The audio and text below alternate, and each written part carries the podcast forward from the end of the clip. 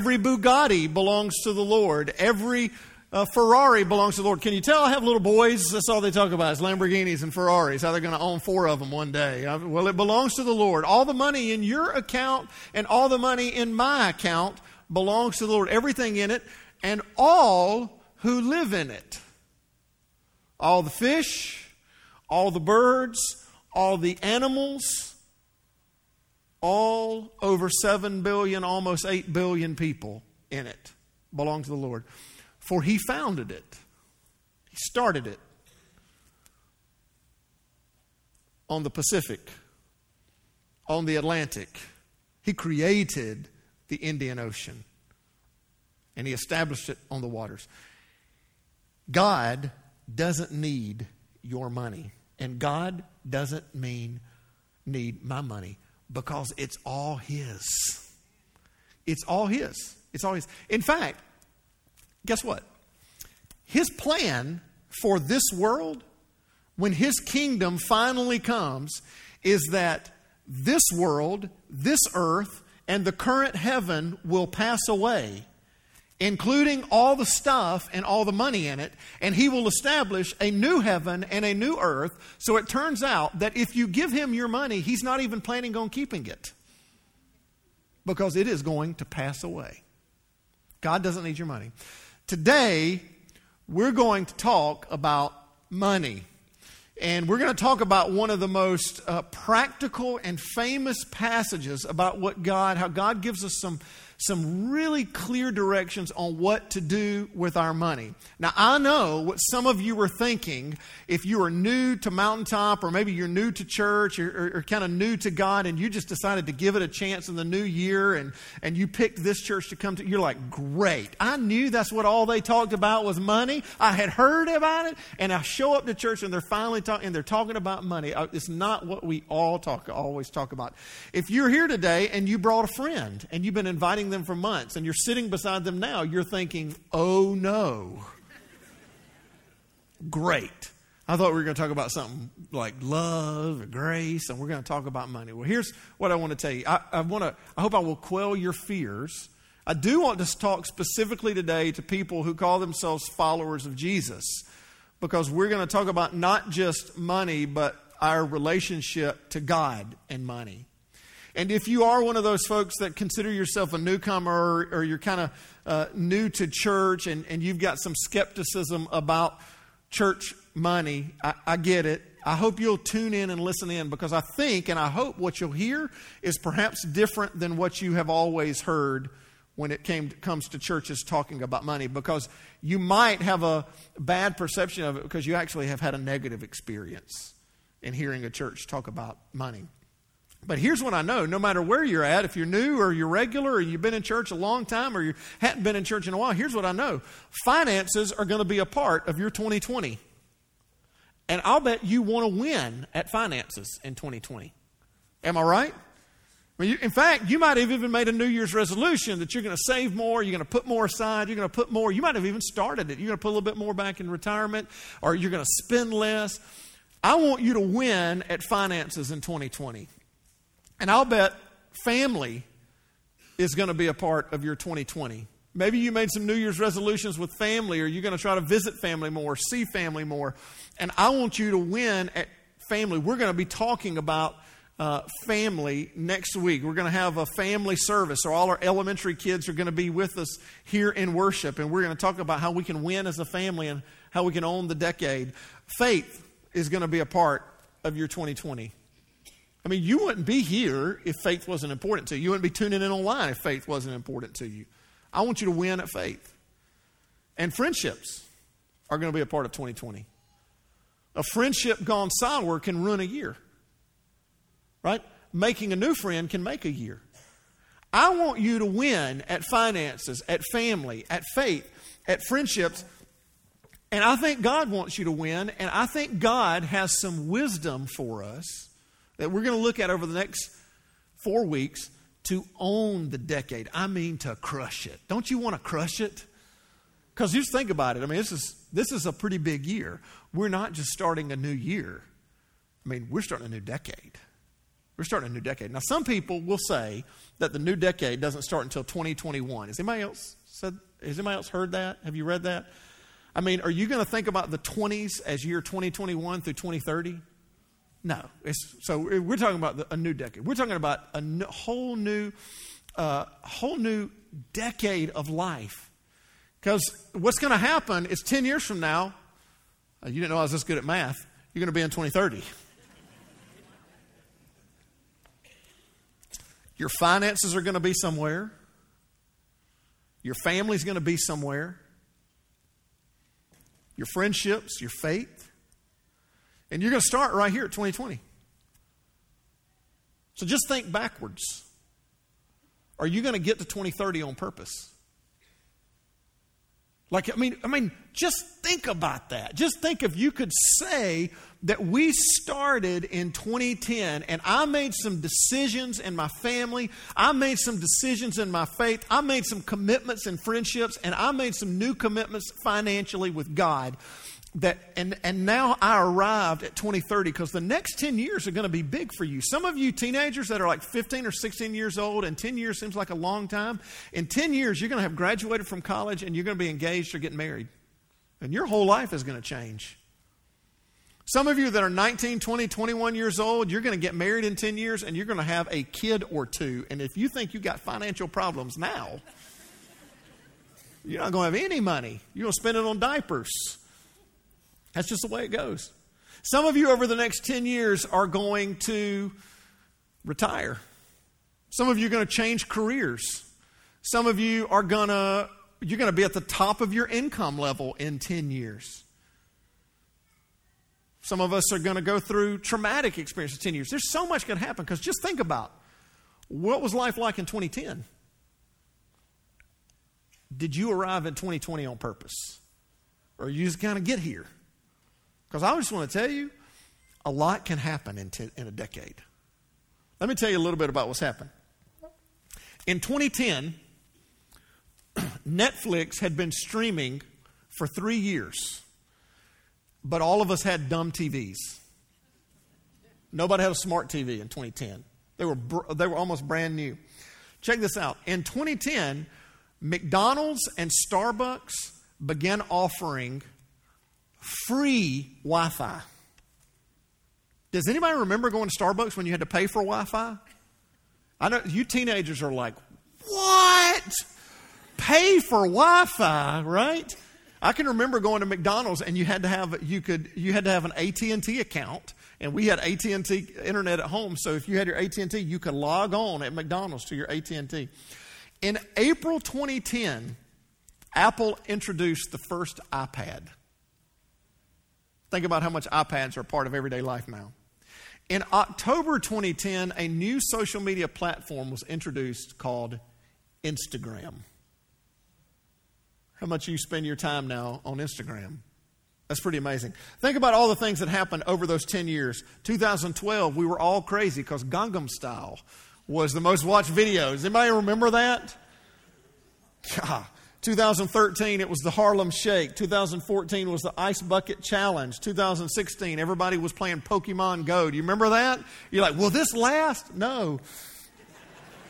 two thousand seventeen, everybody had to give a fidget spinner. Do you remember those? I got a son that's got like thirty of them. So, so I mean, so here's the questions. I mean, how are you going to end up if all, all think about all that can happen, that did happen from twenty ten to twenty twenty?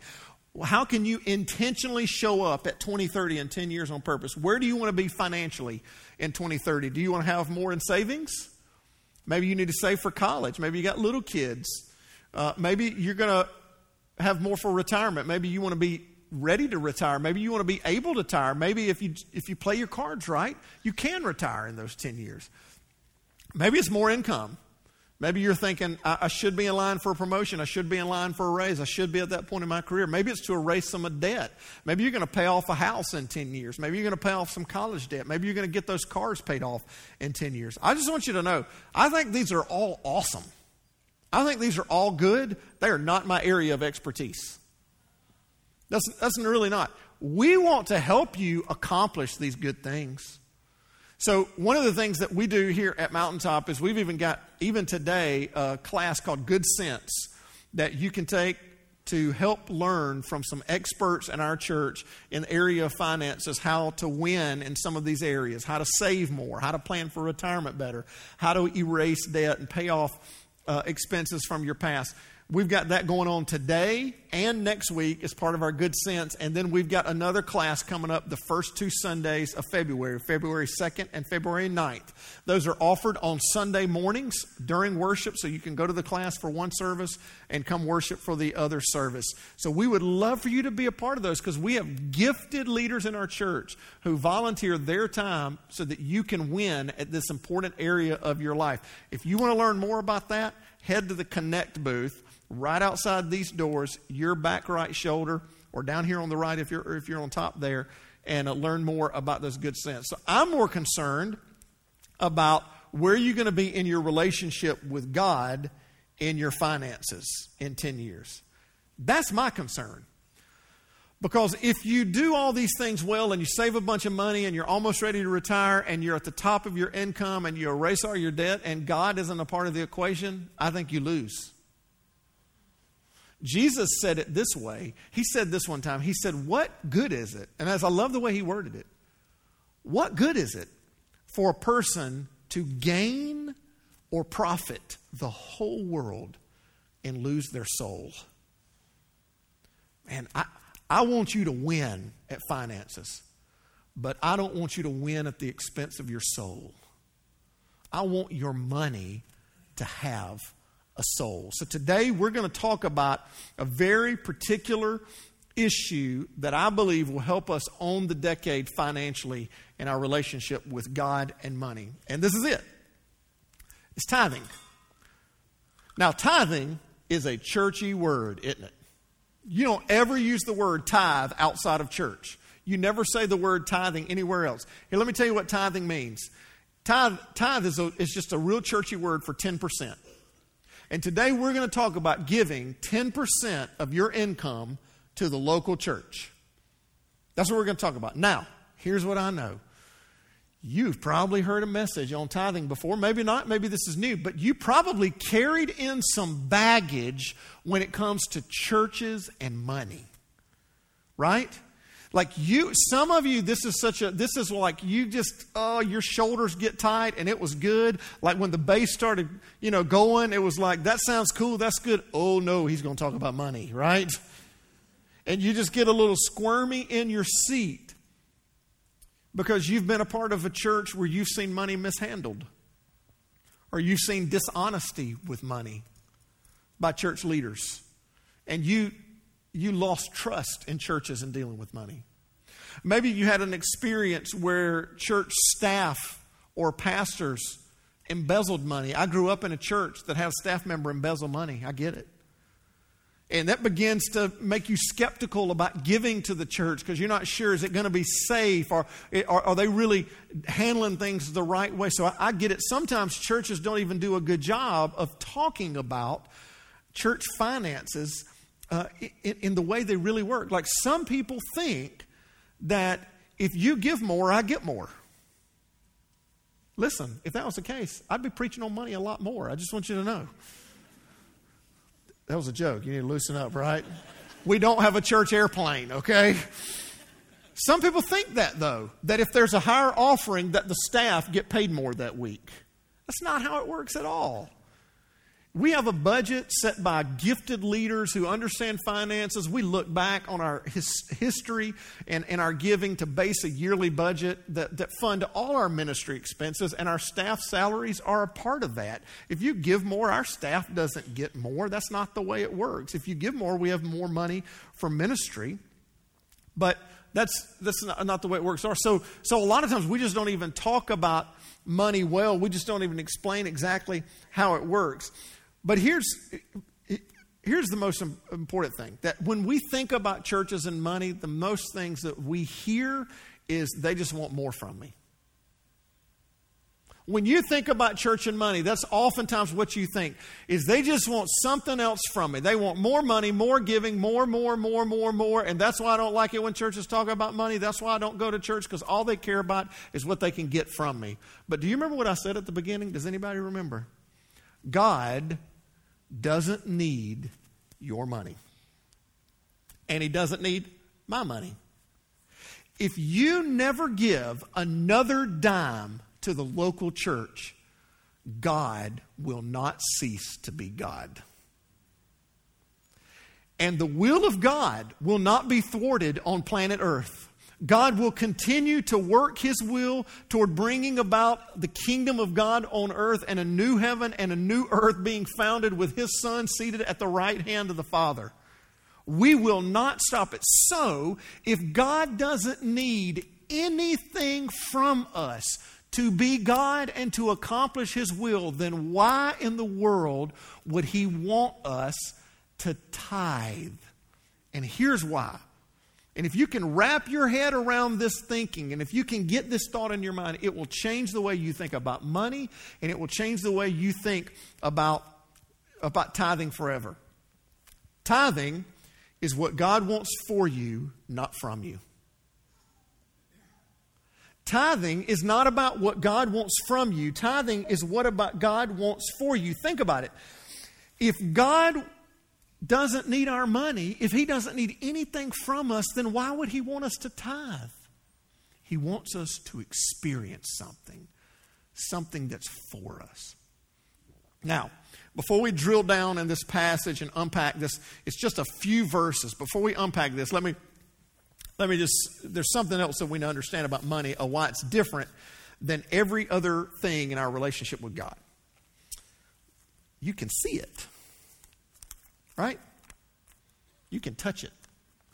There's nothing like a crisp new one, is there? Just feels, can you hear it? Isn't that nice? I mean, you can see it, you can touch it. It has decimals, right? We keep up to it to the hundredth. You know how many? You've got an app on your phone right now. You could probably go to your bank app and you could find out exactly how much of it you have.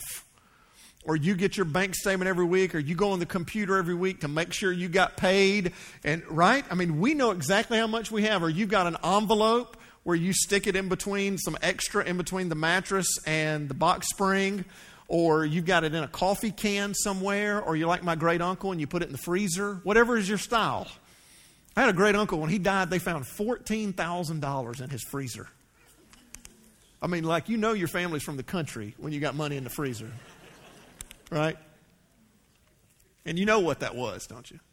That was cold, hard cash. I'm a dad. I mean, come on. That's got to be a dad joke, right? I mean, it was just, it teed it up. I'm seriously, I had an uncle. It was crazy. So whatever it is, but you can touch it. You can touch it. Our heart, our trust, our faith. You can't see those. Like, they're much more intangible, and we're a lot better at lying about them, aren't we? Can you trust God more? Oh, yeah, I'm going to trust God more. Yes, sir, preacher. Yes, sir. Can you give God more of your faith? Oh, all my faith is, oh, yes, you don't have to worry about it. Uh, we want, Lord, we want you to give more, more of your heart to the Lord. Oh, yeah, God can have all my heart. Let's talk about your money. Well, let's see. We got a ledger for that. We can see exactly how much of that God has. It's hard to see how much of your heart he has, how much of our faith, how much of our trust, but money? Oh, yeah. We can see how much you spend on your house, see how much you spend on clothes, see how much you spend on, on rent, see how much you spend on hobbies, and how much you give to the church or to charity. See, it, it's just tougher. It's real. It's tangible. We can see it. We can touch it.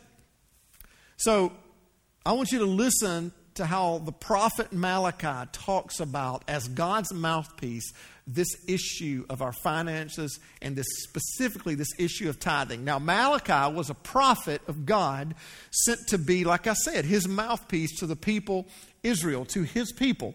It's the last book in the Old Testament. So if you got your, your hard copy Bible with you, it's the last one right before Matthew, before the story turns to the birth, life, death, and resurrection of Jesus. So if you don't have your Bible, a Bible, please take one as you go out. But listen to what Malachi says about this. The people, there's began to be a little bit of a tension in their relationship with God. And this is what it says. Ever since the time of your ancestors, you have turned away from my decrees and not kept them. You have wandered. You have strayed. There's something that you're, you're headed in the wrong direction. And this is what he says, return to me. Turn back from whichever way you're going, and I will return to you, says the Lord Almighty. But the people ask, well, how are we to turn? I, I, how? How are we to return? How have we wandered? How have we strayed? It doesn't feel like you've got less of our hearts.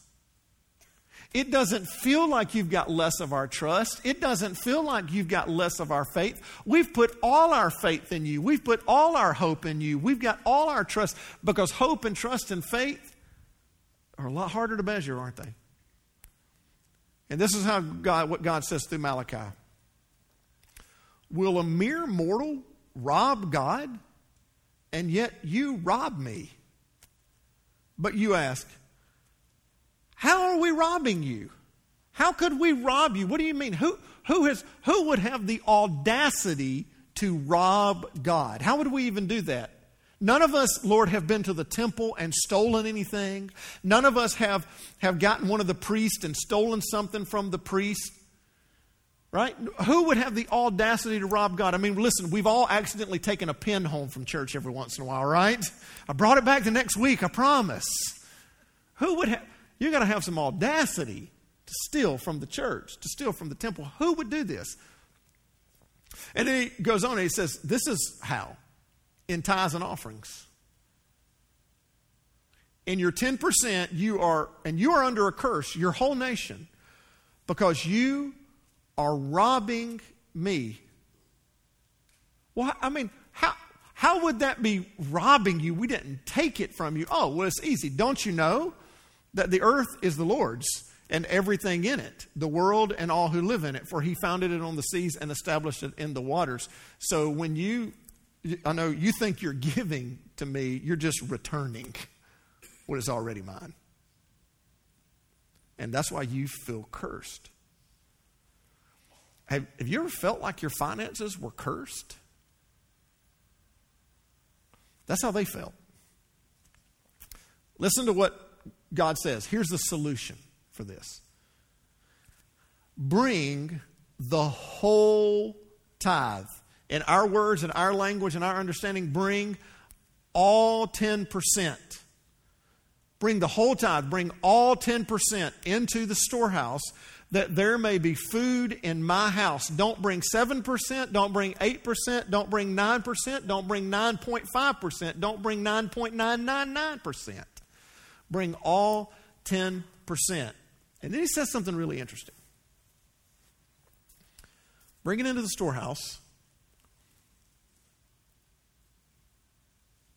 And then what does it say? Go back to that last one, please. Where does it say? Into where? Into my house. Bring it into my house, that there may be food in my house. Now, some people will say, well, I tithe, I give ten percent, but I spread it around to different ministries and to different nonprofits and uh, different parachurch organizations. Listen, I'm for nonprofits and ministries and parachurch organizations. I have served on boards of nonprofits, serving families. Uh, our church, we just took up a huge offering so we could give twenty-five grand away to nonprofits. I believe in the work and ministry of nonprofits are doing in our community and in our world. It's just not what God says. He says, bring it into the storehouse so that I will have it in my house. For them, the reason it says food is that this would have been the first fruits of their grain, the first ten percent of their harvest, the first ten percent of their livestock. They would have taken the very first ten percent and they would have brought it in. So what God is saying is, I just want you to bring trust, because here's what this is. When we, when we say I'm going to divvy it up between all these different organizations, kind of what we're saying is, Lord, I'm not sure I trust you with all of it. And so this is really about trust. I want you to trust me with all of it. And then I think what happens after a tithe, that's when offerings happen. And you give offerings on top of a tithe. An offering is to, maybe it's to a parachurch organization. Maybe it's to a nonprofit. Maybe it's to a Christmas offering. Maybe it's to a capital campaign. Uh, maybe it's to a, a special a special way that you're going to serve the community. Maybe it's to a, a family in need. Whatever that offering is that you're going to give away. And then God says something that ought to just about take our breath away. It ought to stop us in our tracks. It's the only time. It's the only time that God says this the entire Bible. Test me in this. Just try me. You think you know more about money. You think the numbers don't add up. You think you've got a handle on your finances better than I do. You think I don't know what I'm talking about. You think this is old school. You think this is old fashioned. You think it won't make a difference. You just bring the whole tithe into the storehouse and you test me. Just test me in this. You just, buddy, just try me, God says. Says the Lord Almighty. And then this is the word. This is the word. This is the word. And see. See. If I will not throw open the floodgates of heaven and pour out so much riches that you'll be so prosperous. It doesn't say that, does it? What's he going to pour out? Blessing. That there will not be room enough to store it. Blessing. I want you to see something. If you will trust me in this, if you will test me in this, if you will be obedient in this, you will see something. God wants you to see. God wants you to see something. Here's what God wants you to see. God wants you to see His blessings. God wants you to see how He provides, what it feels like on the inside to know you are investing in His work in the world. God wants you to see His providence. God wants you to see how He can stretch ninety percent better than you can spend one hundred percent. God wants you to see His goodness. God wants you to see that He doesn't want, because you're thinking, oh, the numbers don't add up. It just doesn't make sense. God wants you to say, just trust me, it's good. God wants you to see things differently. God wants you to see the world through kingdom eyes. God wants you to see the world through kingdom eyes. God wants you to see the world through what would happen if you could see things from a kingdom perspective. You and I individually probably could not give twenty-five thousand dollars away this Christmas to our community, but we did it together. That's kingdom eyes. We did it together. What we can do together, it was more. If you just see things through the kingdom, here's what He wants you to see. He wants you to see His faithfulness. He wants you to see. He wants you to see how He will pour out His blessings, how He will pour out His faithfulness, how He will pour out on you what He wants to give you. And if you will just tithe, you will see it. But there's a flip side of that, right? If you don't tithe, you never see it. That's why tithing is what God wants for you, not from you. Tithing is what God wants for you and not from you. He wants for you to experience it. He wants for you to see what He will do. So I have a radical idea. What if you just did it? What if you just did it? What if you just said, okay, I'm going to do it. The numbers don't add up. Carter, you don't, uh, listen, you don't know how tight it is around, uh, you, you know, you, listen, we, things are tight around my house. No, I get it. I have four kids. Things are tight around your house. I've invested a fortune in half-drunk soda cans. Did you know that? You know how much money I've thrown away? Listen, uh, Carter, I don't know how we could do it. We're just struggling to pay the bills. We're struggling with this. Or I don't know, I'd have to cut back on this. I'd have to cut back on that. Listen, I, I'm not telling you the numbers will add up. I'm not telling you it'll make sense. What if you just said, I'm going to do it? Let me tell you why it's tough. You want to tell you why it's tough? Because you can see it. What if I said, give God more of your heart today? Yes, sir, preacher, I'm in. Lord, you can have my heart. Give the Lord more of your faith today. Oh, you can have more of our faith. I'm, I'm all in, pastor. Come on. What if I had more of your, more of your trust? You can have all of it. You know why that's so easy? Because you don't have a trust account. You don't have a faith account. You don't have a heart account. You have a bank account, and the bank has let us put our name on it like it belongs to us.